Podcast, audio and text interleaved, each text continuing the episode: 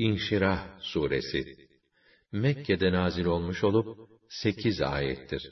Bismillahirrahmanirrahim Rahman ve Rahim olan Allah'ın adıyla. أَلَمْ نَشْرَحْ لَكَ صَدْرَكَ وَوَضَعْنَا عَنْكَ وِزْرَكَ الَّذ۪ي أَنْقَضَ ظَهْرَكَ Biz senin göğsünü açıp genişletmedik mi? Senin belini çatırdatan o ağır yükünü indirmedik mi?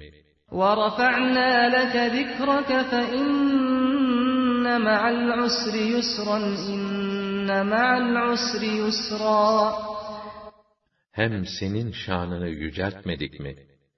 Demek ki güçlükle beraber kolaylık vardır.